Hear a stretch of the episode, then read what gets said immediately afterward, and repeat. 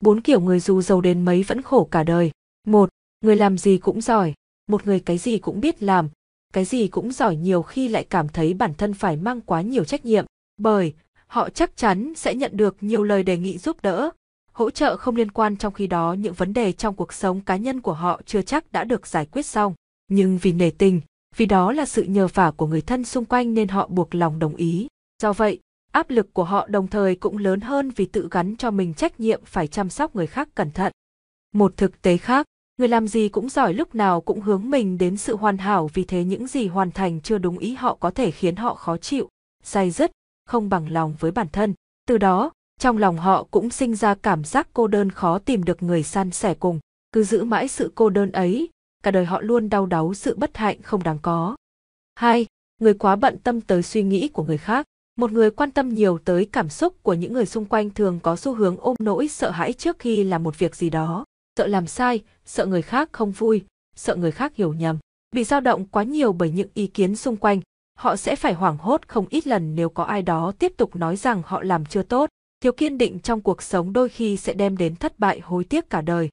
Quá bận tâm nhiều đến những ý kiến của người khác, lâu dần, bạn sẽ đánh mất chính mình và chạy theo cảm xúc của người khác. Mỗi người là một cá thể độc lập, có tư duy riêng biệt.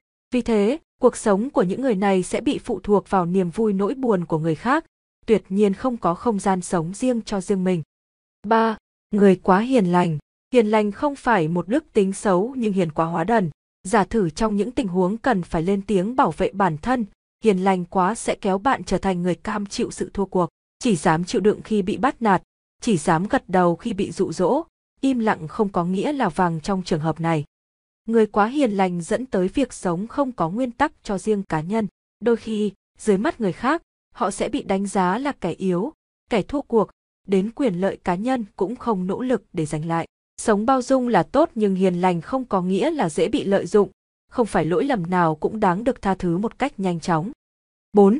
Người quá phụ thuộc vào cảm xúc, bị lụy cảm xúc khiến cho bạn khó phân biệt được đúng sai, khó tỉnh táo để nhận ra thật giả trong nhiều trường hợp.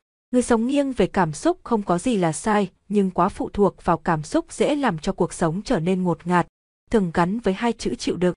Những người này thường phải chịu đựng sự thiệt thòi mà không được công nhận, không được hiểu, không được tôn trọng.